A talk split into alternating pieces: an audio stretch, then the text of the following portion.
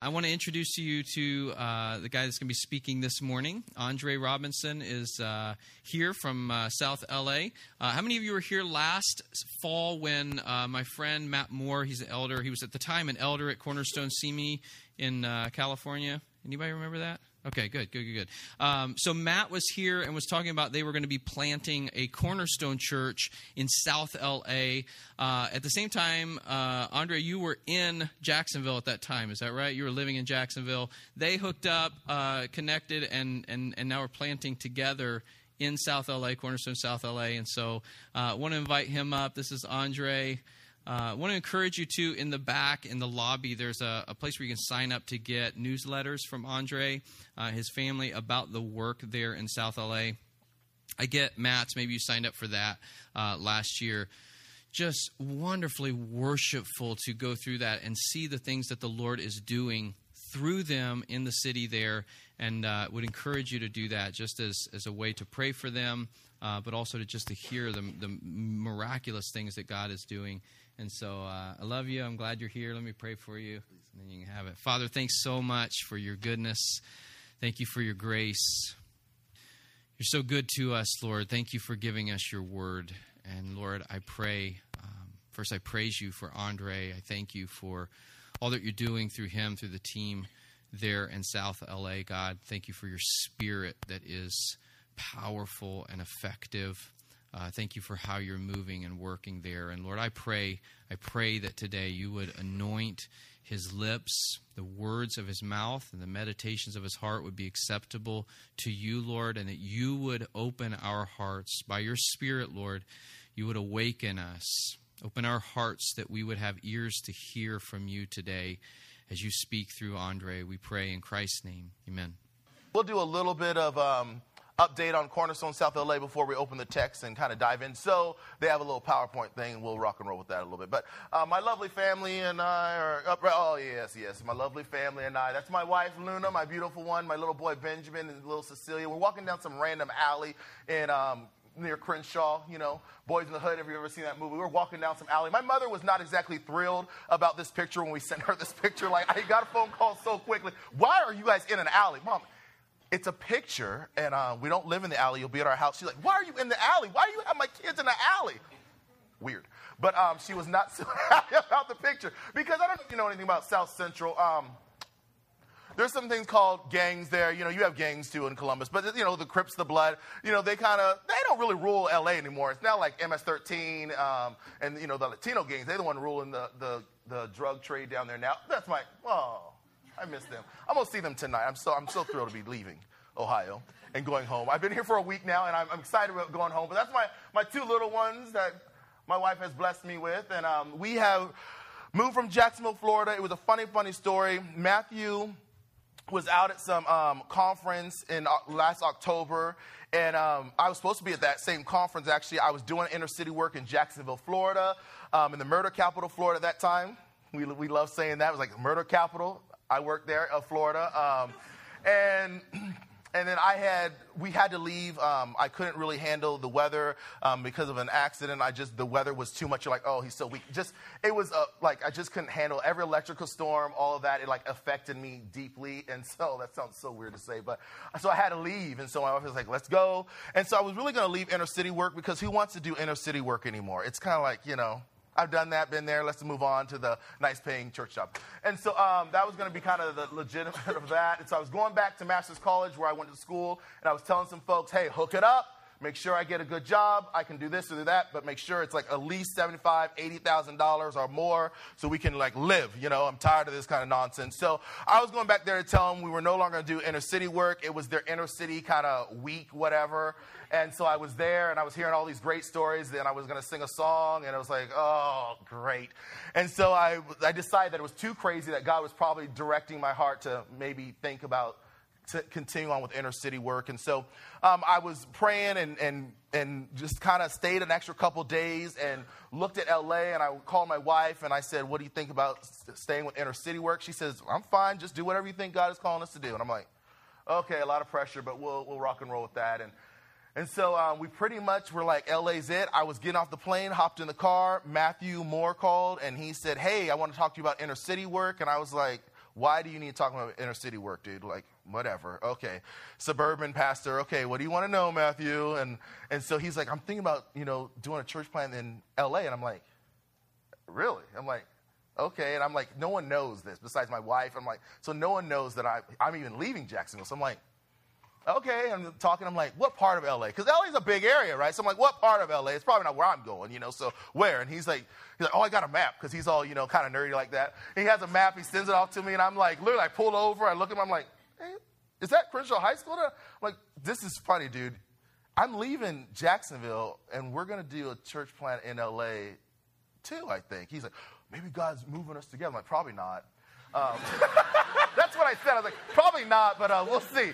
And so um, prayed about it, and then that was that. And that was uh, like a, a year, a little more than a year ago. And we have been blown away at what God has just been doing as we were just kind of responding to the call to be out there. Um, do not get it twisted. Just because I am black does not mean that I am from the culture of South Central Los Angeles. I know some of you are like, oh, yeah, oh, yeah, it was easy for you because you're black and you must. No, no, no, no. I'm from Ventura, California, you know, raised in a beach town, you know, whatever. You know, it would, trust me, just as different it would be for y'all to go out there, I'm assuming, maybe not all y'all, but maybe. Um, it was, my, my mom was like, you're going, you're going to what? You're coming back to California to live where? She's like, oh, great. Oh, great. My mom is a saved, sanctified kind of saint. So, but she was like, what? And I was like, yeah. She's like, oh, baby, all right. Well, you know, if that's what God is calling you to do, you do that.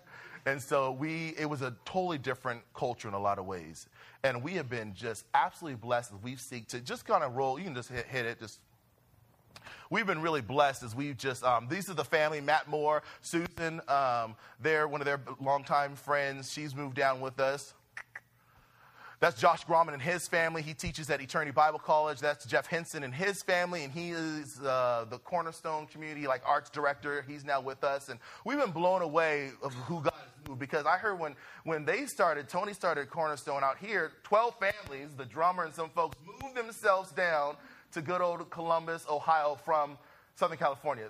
This is not like Southern California. I know you're shocked, but this is not like Southern California. This is a totally different world down here, and it's great. I loved it. I saw an Amish person like a couple days ago. It was really cool, and we talked. I think he was surprised to see me. Actually, that was a trip. And um, but when Matthew shared at Cornerstone, the very same church that you shared, right? Um, they laughed at Matthew. They were like, "You want us to wear?" And he's like, "Some of you work in LA. I'm so excited about this moved down to South Central with us, and, and they're like, they like broke up in, in laughter, and he was devastated. And so we are thrilled that God has placed with us the right folks who've decided to kind of join the team and move down there. So right now, it's, it's been all about understanding the culture, understanding their values, um, building relationships, and then building that core team. And so this is just the neighborhood a little bit. These are probably like the, you know, these are dramatic, like the, you know, like the worst pictures you could kind of show, a dilapidated old house and say, oh, look at poor little us. This is where we live. But that is your uh, uh, railroad, just, you know, I don't know. That's artsy, whatever. Um, and so there you go. Keep going, keep going. Our mission statement is really, really simple. It's really to give every individual an accurate picture of Jesus Christ and to help them become more fully devoted followers of Jesus Christ, making disciples, loving God and loving people. That's kind of our motto, what we are designed to do, and we want to live that out in South Central. Um, it's an interesting place just because the perceived threat of what you think is out there. Um, most people who come to LA, how many of you have been to LA before?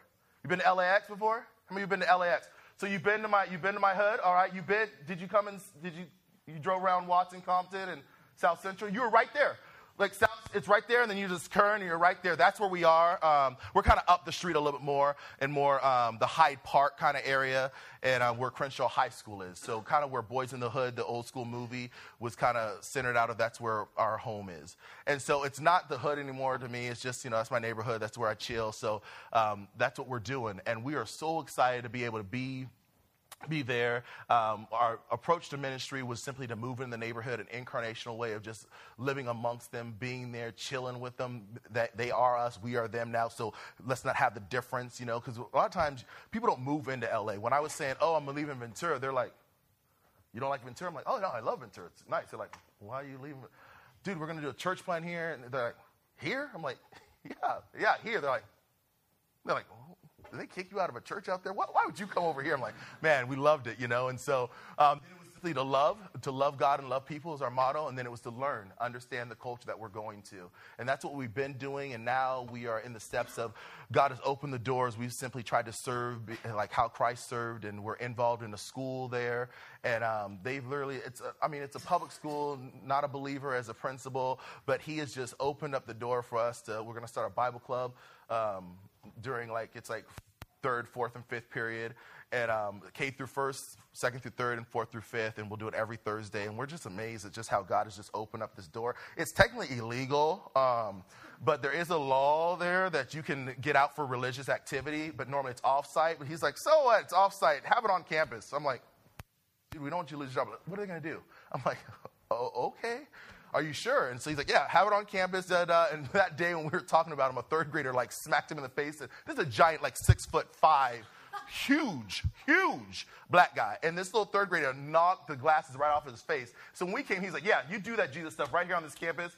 Get them some Jesus. And so we're like, Praise God you know? And so it's been amazing how God has just opened up the doors. And so keep us in your prayers. We would covet your prayers, your partnership. Uh, I think it's Philippians 1 5 that says how Paul's saying your partnership in the gospel until now. We believe this is a partnership. The body of Christ, we partner together. And we tell them, like, they're like, okay, you're pastors, but we don't have a church yet. So how do you get paid? They're like, drug dealers. And we're like, no, no, no. And we're, we're like, you know, people from, you know, Ventura, me all over the country um, support us so we can be here to serve in this way. They're like, what?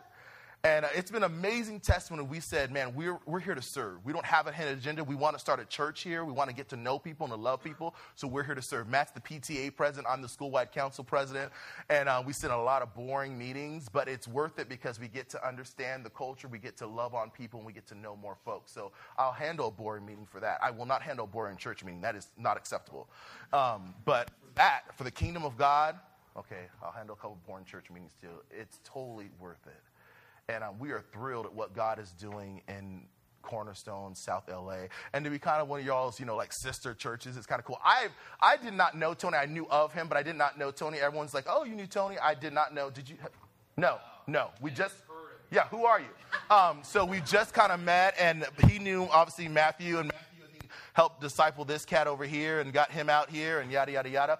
I grew, went to school with Kurt and Kim, and so that was a connection. Then they started coming here, and so we then, oh, look at the marriage, how weird. And I think you thought Matthew was doing something, and they were saying their friend is doing something, and you guys realized it was us doing it together.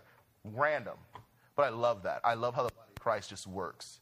Um, that is a beautiful, beautiful thing. So that's kind of what's going on. I'll be outside in the back afterwards. You can sign up for the updates and all that good stuff. Let's pray, and let's just get down to the text, yeah?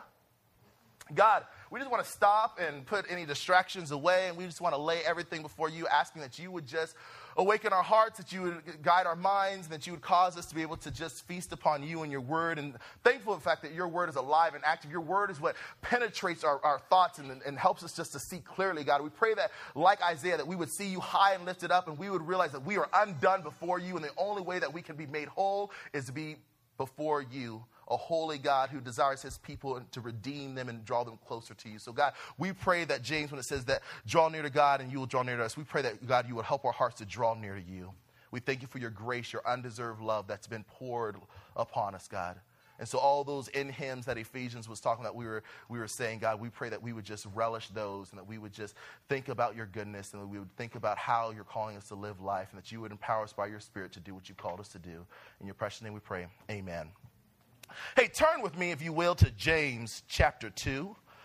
And that's where we'll be. I said in the first service, um, I, have had a, I, I learned to really love the book of James. It's been a book that God has used to awaken my own um, spirit and soul in so many different ways. Um, James 1.27, when it talks about pure religion is to take care of widows and orphans and keep oneself undefiled from the world, was, uh, was a passage that I, I read when I was reading Don't Waste Your Life by John Piper, and I was a youth pastor, and I was doing really well as a youth pastor at a really large church and making good money and all those good things. And, and it just seemed like God was just using it to stir in me, like, are you sure you're getting it right?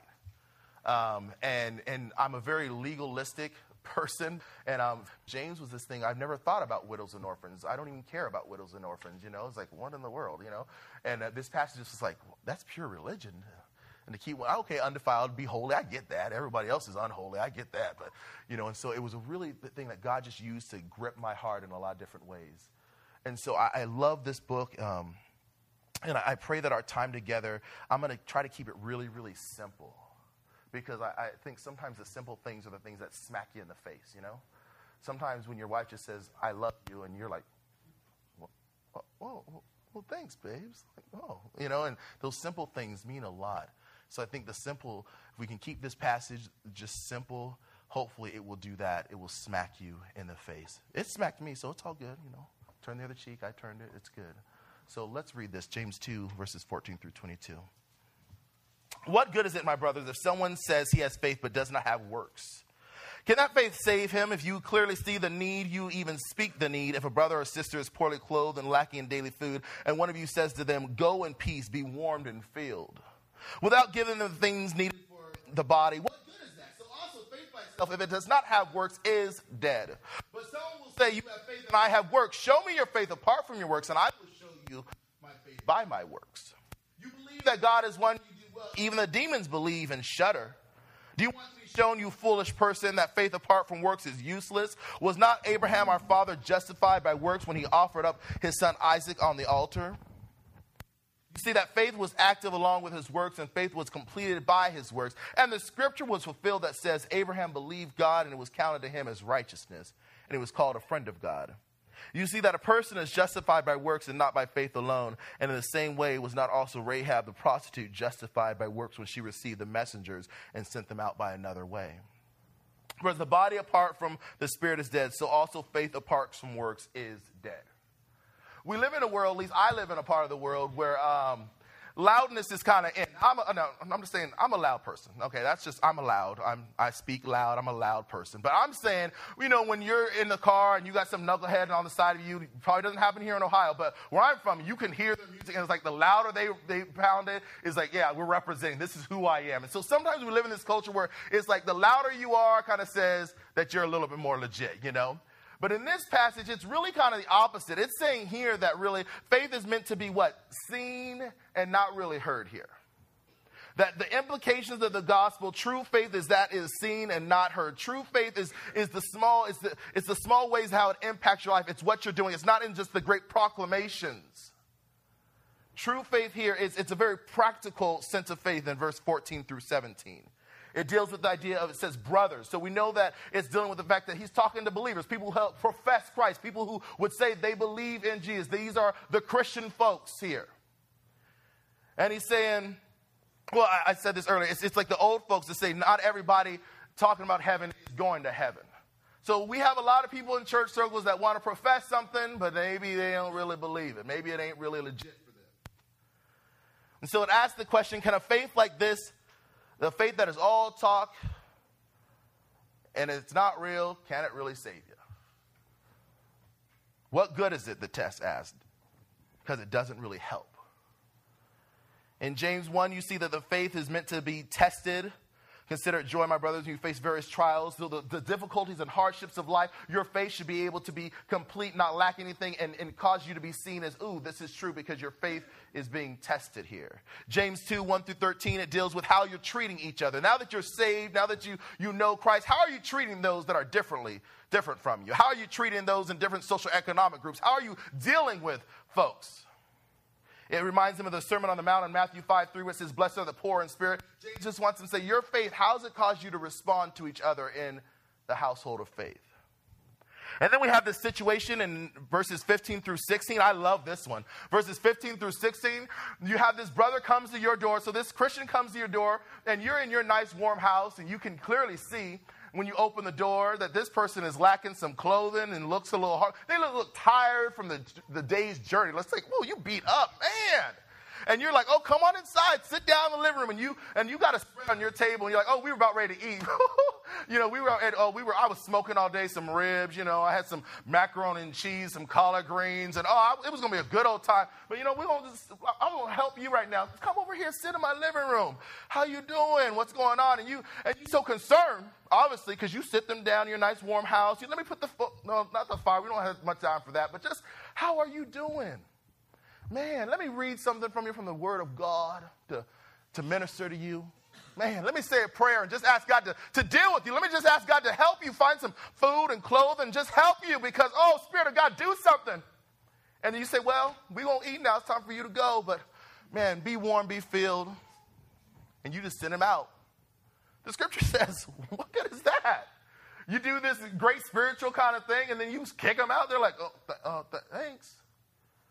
Well, you can imagine if, if that was you, and you're like, oh, I was kind of hoping, you know, you would help me out. Like, and I'm not saying you just help every broke person come to your house type of situation. That's the reality. Is, it's showing your heart here. He's like, look at your heart. Is your faith really helping in this situation? Look, look what's going on. You recite this number 16 Aaron kind of stuff, and you're doing, you're saying spiritual stuff, but you ain't doing anything spiritual. You're not doing any godly business here. You're saying all the right things, but you ain't doing what's right. Says, what use is that? The world, the church, God doesn't need faith that is all talk and doesn't touch where and how you live, right? Our faith is meant to touch where and how we live. This kind of faith doesn't get you to heaven, it says. Can this faith save him over in verse 14? What good is it, my brother, someone says he has faith but does not have works? Can that faith save him?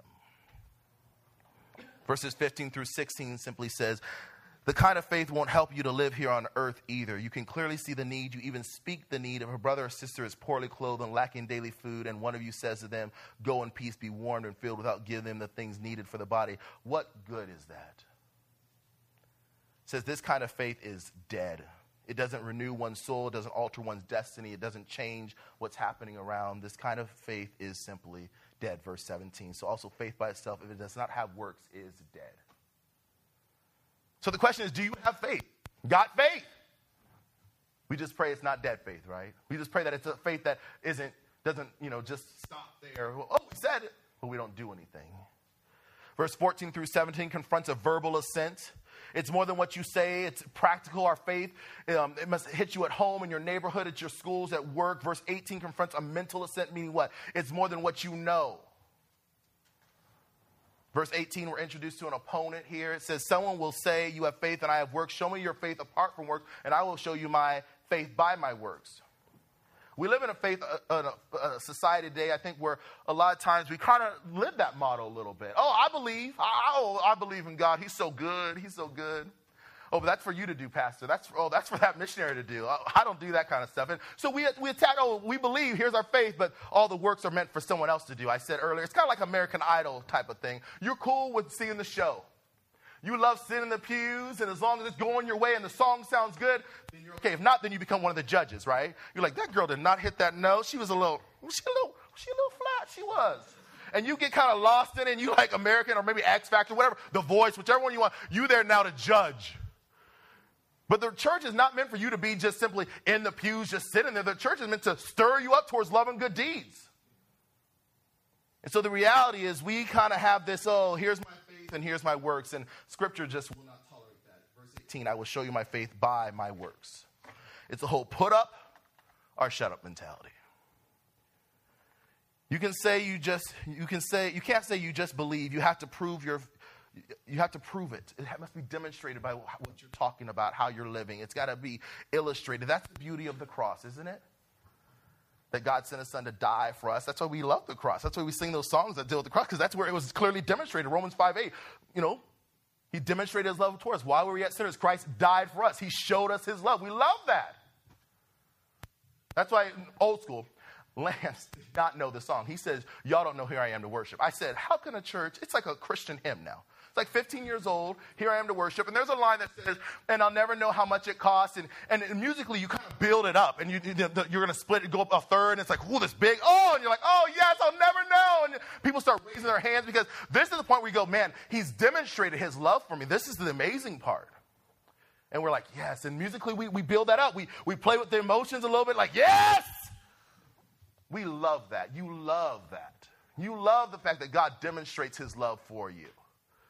But yet it seems like when it comes to us demonstrating that same faith, we don't seem to be so cool with that. That's weird. But someone will say, You have faith and I have works. Show me your faith apart from your works, and I will show you my faith by my works. You believe that God is one, you do well. Even the de- demons believe and shudder. Do you want to be shown, you foolish person, that faith apart from works is useless? So here he's saying, man, you know what? There's a doctrinal challenge. You quote the great Shema, you quote the Lord is one. It's a, it's a tenet of the Christian faith. You, you got that. Well, it says even the demons know that. Demons have some great theology and doctrine. What good is that for you? It, it, deals with the reality that when every time Jesus and the demons were on the scene, you have like um, um, Mark 124, Matthew 8, 29. They always were like, oh, we know who you are, Jesus. okay, it's not our time, Jesus. Don't, oh, Holy One of Israel, don't, don't throw us in the abyss. Uh, have mercy. The people were, after seeing miracles, they were like, is he Elijah? Who is this? But the demons clearly understood who he was. So here the text is saying it's not enough to say you know certain things and you have great doctrine and theology. You can have great theology and get it wrong. You can be blinded in some areas and be like, whoa. And so it's saying, don't just go by saying, oh, you have this great theology. And I, I come from circles where it's all about the theological rhetoric. You know, I, I could really do a sermon on this passage and just make it all deep theology and talk about, you know, are you saved by works and faith? But it's like, well, the point, you know, people are like, what, why do you teach on that? And so it's much more than just having some sense of great doctrine. That is so vital and so important, but it's more than just that. God is not impressed by how much you know, folks. Once again, do you have faith? You make sure it's not dead faith, right? And it best not be demon faith. Wow. Can you imagine that? Got faith? Oh, you got some demon faith right there. Do you want to be shown, you foolish person, verse 20, that faith apart from works is useless? Foolish person here is meant to show not just the unsaved, but it's meant to show a person who, let's say, isn't as intelligent, lacks some brains, that kind of a person. It's saying, man, you're a foolish person if you're living this way. It's the person who's going through the motions. I, I used to live in Jacksonville, Florida, and part of Jacksonville, Florida that I lived in was a pretty. Um, we moved there to be with a lower socioeconomic group, one in nine. Um, only one in nine drove cars. 34% of them made 18000 or less a year. We were the murder capital of Florida. We're the highest um, percentage for teenage HIV. Um, whatever, 60% of our students did not graduate. Whatever the kind of, you know, statistic that you want to probably throw out there that show, oh, it's bad, we probably had it for Florida. But yet, in the midst of the ugliness, there was a, God has resurrected a beautiful Beautiful, beautiful First Baptist of Jacksonville. This place is so, un- you've been there, correct? Will you please testify? It, it is amazing. I mean, you got like parking structures, five, you know, five stories high. It is beautiful. And you can like, you know, catwalk. You don't even have to, you don't even have to see what's outside the church. You can just pull in and you can catwalk catwalk over to the big church. You can catwalk down to the kids area, and there's a giant slide that sends them down. Oh, you're third grader, you can stop there. Oh, you keep going down, and it's amazing. You, and you don't ever have to see the community around. That's a beautiful church. And sing songs about God and, and not see all the homeless and the destitute outside, and you can just be like, oh, God is good. That's a scary thing to be centered in the midst of just complete ugliness, and your faith doesn't cause you to move and be and do something about these situations. It's like you've been raised to give up your seat to a woman if you see her standing and, and you're on the bus one day. And I mean, how many of you have ever ridden the bus? What? I never even ridden the bus before. Ain't that something? Ain't that something? Bus in America? Yo, I ridden the bus like overseas, but Lord have mercy, all right. Well, you know, I plan to, but um, or no, it gets crowded. I can see it when I'm driving by. I can see it's crowded out there. And I'm like, whoa, there are a lot of people up in there. I can imagine, you know, long day, working, and you get on the bus and you get a seat. You're like, oh, thank you, thank you, Lord. Thank you for the seat. And so you close your eyes because you, you, you, you know, you just close your eyes. Now you close your eyes for one reason, because you were raised to be a good gentleman, and if you see a woman standing, what you gonna have to do? Give your seat. So you just close your eyes so you can be oblivious to any woman standing. I don't see that. I don't see that. Mm-hmm. Oh, that's my stop? Oh, okay. You can live your Christianity that way, just with your eyes closed, oblivious to what's really going on. And that's a sad, sad thing. It's, Bible here says, oh, you foolish person. Don't live with your eyes closed. Verse 21 Was not Abraham our father justified by works when he offered his son Isaac on the altar, you see that faith was active along with his works, and faith was completed by his works, and the scripture was fulfilled that says, Abraham believed God, it was counted to him as righteousness. He was called God, and you see that a person is justified by works and not by faith. And in the same way, was not also Rahab the prostitute justified by works when she received the messenger that sent them out by another way. This is all about faith here. Two illustrations of what faith. I love this because this deals with faith here has to go beyond what you say, goes beyond what you know, and it affects what you now do. So, this is God saying, These are the illustrations of how I want my people to see what faith is all about. So, he uses, of course, good old Abraham. You learn that if you, if you were raised in church, you learn that right away.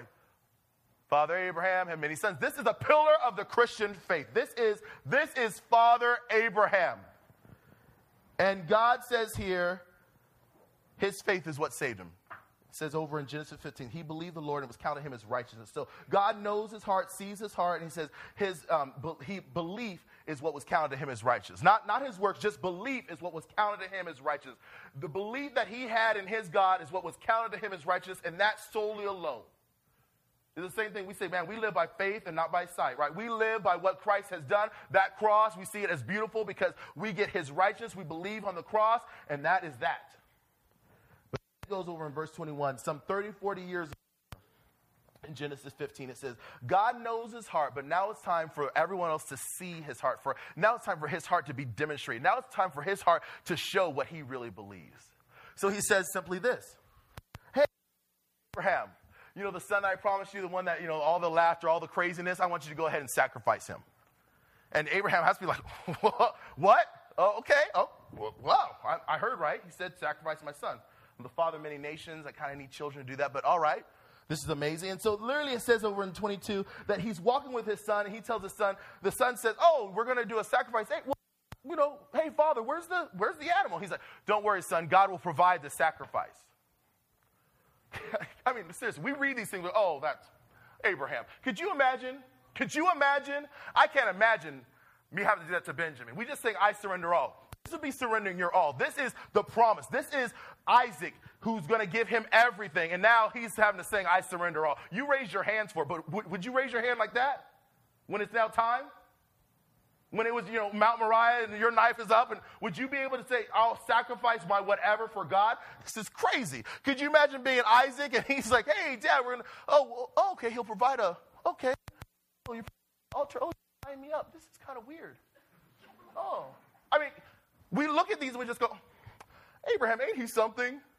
Well, the reality is this would be mind blowing. This would be like, oh, wow. And this is the this is the example of what we say this is faith. Hebrews 11, 17 through 19 says, Abraham believed if it meant um, that God would be true to his word, even if it meant he had to raise his son back from the dead. wow. So even if he had to take his son's life, he was like, okay. They don't teach you CPR out here in the woods, so get up. He believed God. That's beautiful. Then you have the other example of, of faith, Joshua 2 6. And a little background story. This is um, Joshua and Caleb. They are spies way back in the day for Moses. They go into the promised land that um, Abraham would have been told, and now they're living that. No. Let me, let me do my. Let me do my. Moses. No, so actually, so this is, wow. So this is, wow, these Israelites, they just don't, you know. I want you to check this one out. These Israelites, there's these beasts, these giant, tall, gigantuan people, and they are scared. We don't have like a gun, just bang, you're gone. This is more like now, this is going to be battle with giant individuals. And they go, We cannot conquer this land. There's no way, physically possible, we will be able to conquer this land. I know somebody who did all that stuff for us told us it's up to go, but we can't do that. So it won't happen. So God says, Oh, okay, you don't want to believe, then all y'all gonna die. All you just gotta die, and your children Joshua, you won't lead the children into the promised land. So it's now time. Grandparents dead because they didn't believe. And now the children are going to go forward. And literally, Joshua sends his spies into, and they go into Rahab. Now, I want you to understand Rahab. Rahab was, I see a lot of young people, so I'm going to do a color flick for you. Rahab was, um, she ran a business out of her home, a red light, and a business out of her home. And so the spies go to Rahab, who's an entrepreneur, and she's running this business out of her home. a very immoral woman. It's a corrupt business. Sad, sad, corrupt, wicked, evil, evil. And um, the CIA of Jericho realizes she is in, they're, they're in the land. And so they send their spies and they go to her and she says, Oh, they went out another way, another gate. Now, what's and not the fact she lied, what's in is that she welcomed them in her faith now because she's heard of the Israelites' God. She's heard through some course of her business, she has heard that they are powerful and she believes in them. She believes in their God. So, this immoral woman is now centered as a pillar of faith for all of us, for all of Christianity to look at. This immoral woman that most of us be like, real, child, you know who just walked into church? I heard she did so and so. so. Yeah. She is now the pillar of faith for us to look at as an example what faith is. And so you have here the reality that she then says, Hey, hey, you gotta, when you come and conquer this land, remember me, remember my whole household. So they say, Okay, not a problem. Just have this covering over it, you'll be, you'll be good to go. They take the land, but the, the idea here, the reality is this the faith saves them both. This, this faith, this, this godly patriarch of our faith, Abraham, and this immoral woman, Rahab the prostitute. The patriarch who heard direct revelation of God, the, the immoral woman who kind of just had, let's say, some pillow talk and she found out about God. God saves them both. And this is an example of how your faith doesn't flesh out like this. The only work that will save you, obviously, is that of the cross. But then how the implications of the gospel as we live, we live our faith out is, is most meant to impact us in a very practical sense. In our homes, our schools, our neighborhoods. We've been saved, just like Abraham and, and, and Rahab, through grace, through, through faith, through grace alone, right? Ephesians 2. But now that faith, you've got to express that faith. You've got to express what you claim to believe, what you say you know. You've got to live that out. I, I'm tired of seeing Christians who want to say this and say that, but yet we don't do the things that God is calling us to do. This world that we're living in is crying out for light to be light in the midst of darkness. For us to say, I'll surrender all, I'll give everything up for the sake of the gospel. And not, not just the pastor, the clergy, the missionary over in Mozambique. That's awesome. But I don't think too many folks will go with you. But maybe some would. Maybe for the sake of the gospel, some would go. Maybe for the sake of the gospel, some we would give up everything to flesh this thing out. If God's calling us to do it, we would say, I'm doing it. I mean, because you really think about it, to, to love your, your enemy, that's a pretty crazy thing to do. It takes some faith to do that. It takes faith that your God is sovereign. He is in control of those that um, are bothering you, and so He'll deal with those individuals. That's what David said a lot. You read the Psalms. David's like, deal with them, Lord. You deal with them now. Strike them. Deal with them. But He says, you, do. God, you deal with them. So often we are ready to be like the original Israelites and say, we can't do this. And you're right, we can. But that's why we say we live by faith and not by sight. We live in the God who does the impossible. We live in the one who says, I'll do more than you could ever think or imagine in Ephesians 3. But first, he says, What? I'll come and dwell and chill with you. So we serve a God who says, Man, through faith, we can do anything. Not faith in yourself, not faith in anything you're investing in, like good old Jonah, but just if you put your faith in the only one who deserves your faith. And so I pray that's true for you guys, like it's hopefully going to be true for us in Cornerstone South LA, that we would be examples of individuals that are motivated by our faith to respond to the grace of God. We would be individuals that are so moved by our faith that it would cause us to live and be different. And I pray that would be same for you guys here in Columbus. You know, in your neighborhoods, in your families, in your schools, in your work, wherever you are, that that faith would just permeate through, that they would see Christ at work in you.